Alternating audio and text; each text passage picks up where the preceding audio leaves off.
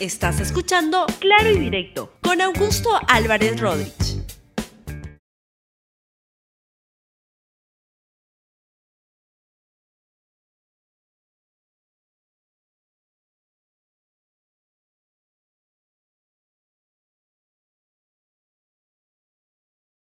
Bienvenidos a Claro y Directo, un programa de LR.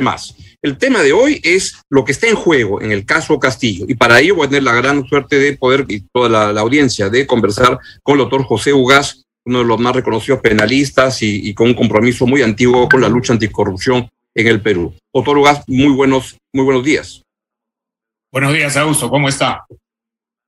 ¿De qué se trata el caso Castillo? Este, ¿Se justifica el, abrir esta investigación preliminar que ha sido la decisión que ha anunciado en primer lugar la doctora, la fiscal de la Nación? Bueno, en primer lugar, no es un caso Castillo, sino son cuatro, ¿no? Él está en este momento referenciado con cuatro temas. ¿Cuáles son los cuatro para beneficio de nuestra audiencia? El primero tiene que ver con un asunto en la época que era candidato en Chota, eh, que está haciendo materia de una investigación provincial, si mal no recuerdo, en Cajamarca. Luego está el tema de los ascensos militares, después viene el del puente Tarata y finalmente está el caso de Petroperú. Y el de Puente Tarata y Petroperú están vinculados a esta investigación que tiene que ver con las visitas a la casa de Breña. Que es por lo que finalmente se le ha abierto investigación, por los supuestos delitos de tráfico de influencias y colusión agravada, es lo que dice la resolución fiscal. Eh, se ha armado todo un debate sobre cuáles son las capacidades que tiene el Ministerio Público para llevar adelante esta investigación. Eh, la Fiscalía, por su lado, ha emitido una resolución de fiscal de la Nación en la que señala luego hacer una profusa recopilación de los antecedentes constitucionales que ha tenido el tratamiento de la presidencia de la República en materia de investigaciones penales, señalando que es facultad de la Fiscalía iniciar la investigación con una apertura, la investigación preliminar, pero que no puede avanzar más allá porque eso implicaría romper de alguna manera con la inmunidad presidencial. ¿Usted qué Pero dice la fiscalía, sí, perdón. ¿Usted qué cosa piensa de, esa, de, esa, de esa decisión de la, de la fiscal, de abrir la, de la investigación y suspenderla? Mira, lo primero que hay que decir es que este tema es opinable. Yo creo que hay razones en ambos lados. Yo no soy especialista en derecho constitucional y cuando he hablado con constitucionalistas he encontrado opiniones de los dos lados. Eh, por ejemplo, frente a la posición de la Fiscalía, la Defensoría del Pueblo ha salido con una opinión contraria que a mí me parece un poco jalada de los pelos. Eh, pero el problema central aquí no es lo que diga la fiscal o lo que diga el defensor del pueblo, sino lo que establece el artículo 117 de la Constitución, concordado con el artículo 99. El artículo 99 dice que los altos funcionarios del Estado, entre ellos el presidente, pueden ser materia de acusación constitucional. Y luego el 117 dice, sin embargo, el presidente solo puede ser acusado constitucionalmente por cuatro eh, circunstancias. Ninguno si cierra el Congreso, de corrupción. Ninguno es por corrupción, tiene que ver con traición a la patria, cierre del Congreso, no convocación a elecciones, etc. Son cuatro nada más. Pero está referido y circunscrito a la acusación constitucional, no a la acusación penal. Por lo tanto, hay constitucionalistas que sostienen que es correcto lo que dice la Fiscalía en el sentido de que no puede siquiera hacer pesquisas contra el presidente de la República porque eso implicaría soslayar esta inmunidad que nuestro sistema presidencialista le ha querido conferir al presidente. La Defensoría y algunos otros sostienen que no, que como la Constitución también habla de la transparencia, la integridad, en fin, los valores democráticos, entonces hay que leer el 117 en concordancia con esos principios, pero por ejemplo, personas muy respetables para mí, como Roberto Pereira, que además de penalista maneja también disciplina constitucional, sostiene que esa interpretación vaciaría de contenido el artículo 117. Entonces, el problema de fondo para mí es que hay que modificar ese artículo constitucional, creo que una posibilidad es la que plantea Susel Paredes en el sentido de incorporar al 117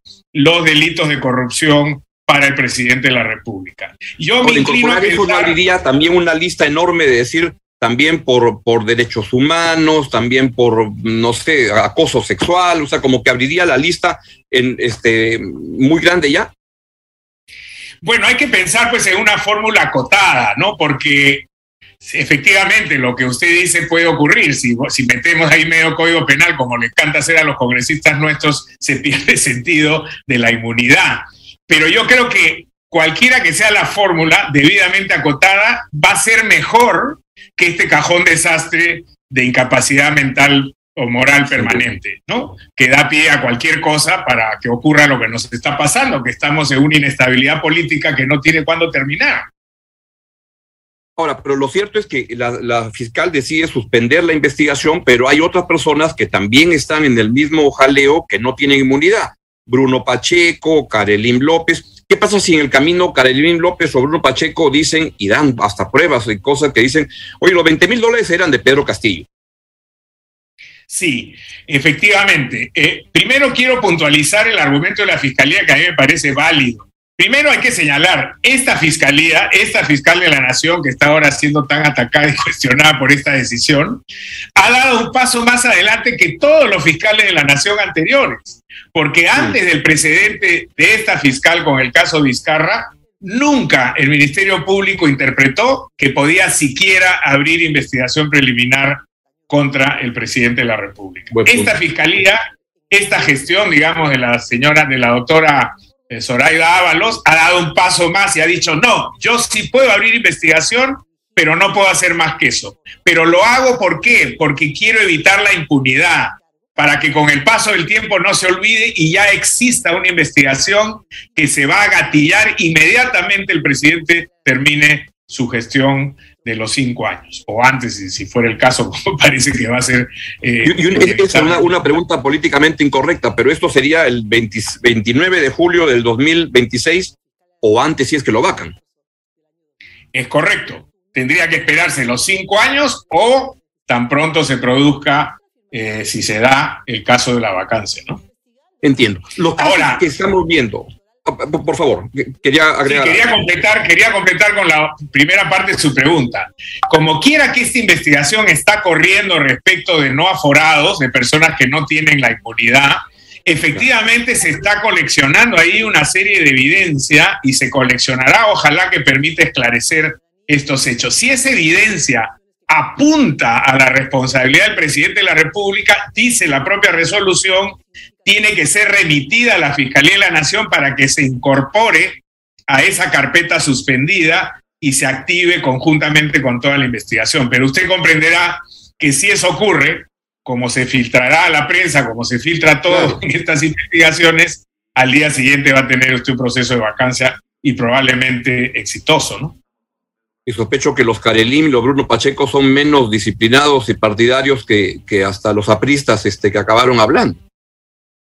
Seguramente, seguramente. Ya se especula y hubo este amague de la señora Karelín eh, López en el sentido de que se iba a coger, después sus abogados la despidieron, sus otros abogados, los nuevos, pero IDL efectivamente documentó que parece que ella estaba dispuesta a hablar. Entonces, esa posibilidad está ahí y puede ocurrir en cualquier momento y si se fuera ese el escenario, yo no creo que va a ser el escenario de la activación de la investigación penal lo más relevante, sino que va a ser un torpedo regalado a la oposición más radical para que inmediatamente plantee la vacancia y seguramente consiga los votos para que ello ocurra, ¿no? Correcto. Volviendo al, plano este, de la fiscalía, al plano judicial, ¿son casos sencillos de probar? Los que tiene por delante la, fiscalía para demostrar este tema de los ascensos, de ahí yo pienso, pero no es que el presidente también este, tiene que decidir los ascensos o los casos que me parecen más fáciles o en todo caso más claros, los de Petroperú y los, de, los del Ministerio de, los de Provías. Los casos penales se deciden eh, a favor de sentencias condenatorias básicamente en dos circunstancias. Cuando uno tiene prueba directa, ¿no? Eh, lo que en el, sistema anglosajón se llama la pistola humeante, ¿no? la prueba contundente, un colaborador eficaz que entrega unos contratos o unas grabaciones o unos chats donde está plasmada pues la colusión ilegal, ¿no es cierto? O el tráfico. Y ahí no hay nada que hacer, ese caso va a ir directamente a una sentencia condenatoria.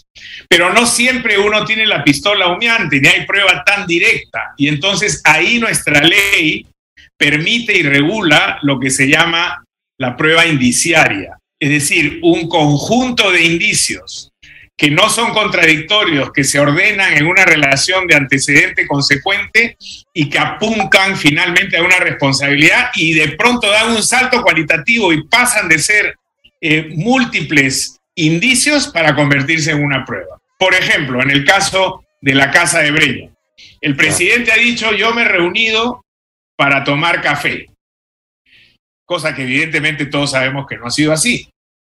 Pero ya existen indicios suficientes con el ingreso de Karelin López, el ingreso de Abudayev, están los contratos conseguidos a las pocas horas de haber participado estas personas en reuniones con el presidente, Sí. están los registros en los que se ve que han coincidido a la entrada y a la salida, y además hay un conjunto de otros personajes que están dando vueltas por ahí. Otro indicio es que se ha anulado la licitación de Petroperú porque ha habido un defecto formal a no convocar al, eh, al notario que correspondía. Otro indicio, la señora Karelin López le pagó la celebración del cumpleaños de la hija del presidente. Y además hay varios otros indicios que la vinculan a ella con una serie de actividades del lobby en este y gobiernos anteriores. Entonces, la suma de estos indicios en cualquier momento va a tener un cariz cualitativo distinto y se va a convertir en prueba. Y ahí el presidente va a estar en serios apuros.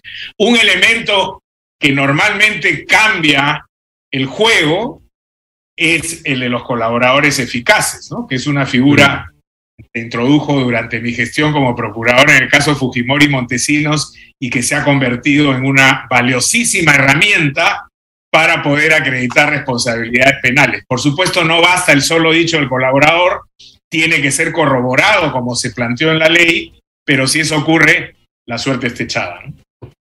La defensa que está teniendo el presidente Castillo hasta ahora, ¿qué le, qué le parece? Estas declaraciones del señor doctor Pachas, que lo que está pidiendo con más entusiasmo es este, destituir al, procurador Soria o el ministro de Justicia, que, que, va casi en la misma música, y que hace reuniones con, con, con el doctor este, Pachas.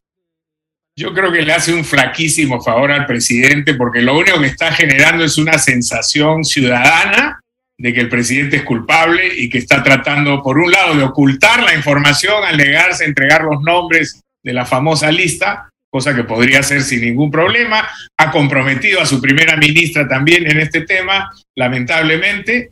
Y por otro lado, porque es evidente que el presidente está tratando por todos los medios a través de su defensa de tomar el rábano por las hojas, destituir al procurador que ha tenido la valentía, aunque en realidad es un acto propio de su función y así debería ser la conducta de todos los funcionarios públicos, porque el decreto legislativo, particularmente en el caso del Procurador General de la República 1326, el decreto legislativo 1326, establece que el Procurador General de la República tiene autonomía funcional, administrativa y presupuestal. Por lo tanto, eh, pretender ahora atacar a este procurador después de dos años que nunca se le ha cuestionado diciendo que no cumple con los requisitos, que se burló del presidente. Yo conozco al procurador Soria, me parece una persona seria, técnicamente solvente, y no me imagino al doctor Soria riéndose del presidente de la República. Por lo tanto, todas estas escaramuzas a las que penosamente se ha sumado el ministro de Justicia, lo único que hacen es crear una sensación de que algo se está pudriendo entre Palacio y Breña. Y todo este cargamontón al doctor Soria parece, este, comienza a parecerse a Chávarri persiguiendo a, lo, a los fiscales el día de, de, de, Año Nuevo, ¿no? Exactamente, y ocurrió también con Julia Príncipe cuando inició una claro. investigación contra Nadine Heredia, ¿no? Fue sustituida destituida por el presidente Humala. Entonces, eh, en este país pues no hay una tradición de respeto a las instituciones, pese a que la ley garantiza autonomía, ya vemos de que hay ahora un ministro de Justicia que diciendo, ah, pero vamos a ver si efectivamente no cumple con los requisitos, entonces eh, ese nombramiento es inadecuado. Eso sería muy lamentable y creo, creo que gatillaría también una situación de crisis muy grande si es que deciden sacar al procurador en las circunstancias actuales. Sin duda. ¿Es trabajo del ministro de, Justicia ser el abogado del presidente de la República en un caso este, como este? No, el ministro de Justicia es el responsable de, eh, digamos, la legalidad en el aspecto del Estado. El responsable de la legalidad en general es el Ministerio Público, pero el Ministerio de Justicia, por eh, los ámbitos propios de su cartera, tiene la responsabilidad de ser una suerte de consejero del Consejo de Ministros y del presidente de la República, pero no su abogado. Al igual que el procurador no es el abogado del presidente de la República. Recordará usted que cuando Fujimori empieza a sentirse incómodo a los pocos días de mi nombramiento, fui convocado por el ministro de Justicia en ese entonces, el doctor Bustamante, quien me dijo que Fujimori estaba incómodo porque yo, su abogado, estaba insinuando que él podría tener algún nivel de responsabilidad. Y mi respuesta fue, señor ministro, yo no soy abogado del presidente, soy el abogado del Estado. El procurador representa los intereses del Estado en juicio y en las investigaciones, y eso es lo que le corresponde a la Procuraduría. Por lo tanto, el ministro de Justicia está en una situación muy impropia, reuniéndose a solas con el abogado del presidente y peor aún, convirtiéndose en una suerte de abogado oficioso de él, tratando de defenderlo cada vez que es cuestionado. ¿Dónde se, se, produce la intersección, si es que se llega a producir, entre el plano judicial y el plano político, entre las investigaciones de la Fiscalía y lo que puede hacer una eventual vacancia? En primer lugar, las investigaciones son prerrogativas del Ministerio Público y están reguladas de acuerdo a su ley orgánica eh, que establece cuáles son eh, las características, las facultades y los espacios en los que se puede mover la fiscalía. Y luego está el Código Procesal Penal que establece las reglas de procedimiento. En rigor, el Ministerio Público no tiene por qué atender razones políticas en la realización de sus investigaciones. Por lo tanto, nada tiene que ver la política con la investigación que se activa por sospecha o denuncia respecto de un posible delito aunque los actores potenciales de esos delitos sean políticos. Lamentablemente en nuestro medio existe una tendencia también del Congreso a querer meter su nariz donde no le corresponde y entonces activan permanentemente comisiones investigadoras que hemos visto a lo largo de la historia que se cruzan con las investigaciones penales de la Fiscalía, las contaminan, ventilan las pruebas y por supuesto nunca terminan en nada ni siquiera la famosa comisión del abajato que tanto en su momento mm. se dijo que había aportado, aportó cero. En realidad, eso avanzado por las propias investigaciones del Ministerio Público. Entonces, el encuentro entre política e investigación penal es un encuentro infeliz, no debería darse, deberían correr por vías paralelas. Lamentablemente, lo que ocurre en lo penal va a tener sin duda alguna un impacto en lo político, pero no debería ocurrir a la inversa que lo político interfiera con las investigaciones penales. Las reglas de Bangalore, que son las que orientan el actuar de los jueces y fiscales, establecen como el principio principal en la Administración de Justicia la independencia de los operadores judiciales y fiscales. Doctor tengo dos preguntas finales de temas que ya no, no son propios o no están directamente vinculados al tema del caso Castillo, pero ¿tiene alguna opinión sobre la política anticorrupción del gobierno del presidente Pedro Castillo? Yo le leí a usted casi desde el comienzo que no veía ni en el plan de gobierno, ni en las decisiones, ni anuncios, que, la, no existía una política anticorrupción. ¿Que sigue creyendo lo mismo ya ha pasado seis meses? Absolutamente. En segunda vuelta me pidieron un análisis de los dos planes anticorrupción de Keiko Fujimori y del candidato Castillo y lo que dije en ese momento es que ninguno de los dos tenía un plan. Lo que había era un poco más de lo mismo y con mucho desconocimiento, dicho sea paso, en ambos casos, pero con un acento particular en el tema de Perú Libre. No sabían que existía la Comisión de Alto Nivel contra la Corrupción, no sabían que existían el impedimento de contratar a condenados por corrupción, etcétera, etcétera. Y luego lo que hemos tenido es más de lo mismo. pura demagogia, puro discurso de plazoleta diciendo mi compromiso es contra la corrupción, yo voy a ser un presidente íntegro, etcétera, etcétera. Y mire dónde estamos en este momento. Cuatro investigaciones directas contra el presidente, digamos, que lo involucran directamente, aunque no sea él el investigado en todas ellas, eh, y eso, sin duda alguna, en tan poco tiempo augura un futuro lamentable. Lo peor de todo es que el presidente o no se da cuenta o actúa con un cinismo extremo, ¿no? porque él sostiene que es una persona honesta, que siempre va actuado él y su familia en función a sus valores, pero su entorno es un entorno totalmente tóxico. Se inauguró, por ejemplo, recibiendo entre gallos y medianoche a un conjunto de profesores del FENATE en Palacio de Gobierno y les cambió la identidad para que no pudieran ser identificados a las once y media, doce de la noche. Así se inauguró esta gestión. Y luego tenemos pues a los Pachecos, a las Carelis López, al propio eh, eh, presidente de su partido, Cerrón, ¿no? Condenado por corrupción. Y después hay que ver la larga lista de funcionarios del Estado. Todos tienen o escándalos personales o antecedentes por investigaciones, incluso condenas penales vinculados a actos indebidos. Como un presidente con ese entorno y con esa trayectoria en los pocos meses que tiene el poder, va a estar comprometido con la lucha anticorrupción. Y no hemos visto un solo plan coherente en esta materia. Han soltado por ahí en la época de Bellido eh, la idea de eh, volver al tema de discutir si son imprescriptibles, si no son imprescriptibles, el aumento de penas, ¿no? que es ya pues un recurso absolutamente populista y manido y que ha demostrado que no sirve absolutamente para nada. ¿no? Para no, no hablar de esa declaración que un día dio ya como presidente el presidente Castillo cuando dijo que quería crear una organización, una institución del Estado para que vigile la legalidad y transparencia de las acciones de todas las agencias del Estado. Y cada uno pensó, y, no, si en el, si en el geniograma le ponían, uno ponía Contraloría, que ya, que ya existe. Efectivamente, empieza con C y termina con A y tiene tantas letras, no, no sabía. Así es. Y una última pregunta que nos interesa y nos preocupa a, los periodistas y a todos los que interesa la libertad de expresión. El caso del periodista Christopher Acosta con el libro sobre plata como, como, como cancha. ¿Cómo lo, lo, analiza? ¿Qué es lo que puede estar en juego? Porque entiendo que la lectura de las sentencias se da este, este día lunes. Es un caso absurdo en el que Christopher Acosta y Jerónimo Pimentel, en representación de la, de la editora, de la editorial, se han visto denunciados por eh, Acuña, ¿no?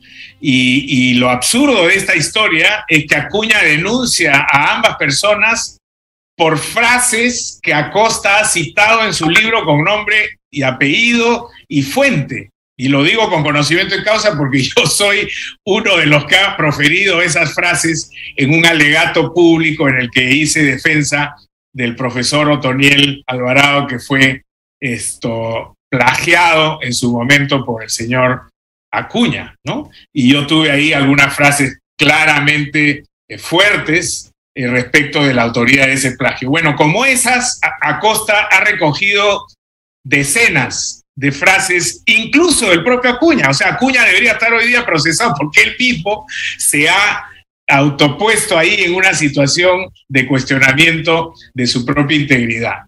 Lo patético esta historia es que siendo tan claro el caso y tratándose de un tema, por supuesto, de interés público en el que no se ha violado la proporción que está al amparo de la libertad de expresión e información, el juez ha citado para el día lunes al periodista y al, al representante del editorial para la lectura de sentencia, lo que quiere decir que los va a condenar.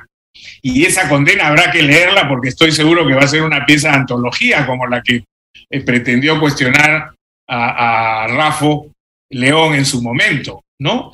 Eh, pero felizmente este proceso tiene dos instancias más, llega hasta la Corte Suprema y estoy seguro que este despropósito va a terminar eh, más pronto que tarde, pero es, es, increíble que hayamos llegado a un punto en el que un juez va a condenar a un periodista, al autor de un libro, por recoger frases de terceros y consignarlas en esa publicación. Lo que usted sostiene es sin perjuicio de que toda persona siempre tiene el derecho de, plantear una, un, litigio, una demanda por, por, los temas de difamación, ¿no? Bueno, por supuesto, la Constitución establece que hay un control posterior a la emisión de ideas y expresiones, mm. pero ese control posterior tiene que estar conforme a la legalidad. La Corte, mire, este punto ha llegado a un, punto, a un nivel tal, cuando colisiona la libertad de expresión con el delito de difamación, que la Corte Suprema, en un acuerdo plenario, el 003, ha regulado cuáles son los criterios para establecer si hay o no elementos difamatorios. Dice que cuando se trata del derecho a la información, que sería el caso de este libro, en primer lugar, tiene que ser un tema de interés público. ¿Y cómo no va a ser de interés público Acuña, que pretende ser presidente de la República, ha sido congresista, alcalde y es presidente de un partido político? En segundo lugar, dice que el informante tiene que haber actuado con menosprecio por el principio de la veracidad, no la verdad, la veracidad es decir, haber actuado diligentemente en el ejercicio del periodismo. Y aquí Acosta, si uno lee el libro, va a encontrar infinidad de citas a pie de página donde están todas las fuentes en las que él basa cada frase que ha consignado ahí. Y lo tercero es que evidentemente tienen que tratarse de afirmaciones propias no injuriosas, no insultantes. Uno puede transmitir ideas e informar sin tener que insultar. Y en este libro, por supuesto, ese estándar no ha sido violado. Es un libro muy respetuoso y con un lenguaje adecuado. Y cuando se trata de citas fuertes, todas son literales, entrecomilladas y con la fuente debidamente acreditada. Bien, esperaremos a, leer lo que, lo que decida el juez en primera instancia. Todavía quedan muchas más. Doctor Ugas, muchísimas gracias por su participación esta mañana en, Claro y Directo, un programa de LR. Que tenga un buen día, un buen fin de semana. Gracias a usted, buenos días y lo mismo deseo para el fin de semana. Hasta luego. Muy bien. Bien, y de esta manera llegamos al final del programa Claro y Directo en, L, de LR. Que tenga un buen fin de semana. Adiós. Chao, chao. Gracias por escuchar Claro y Directo con Augusto Álvarez Rodríguez. Suscríbete para que disfrutes más contenidos.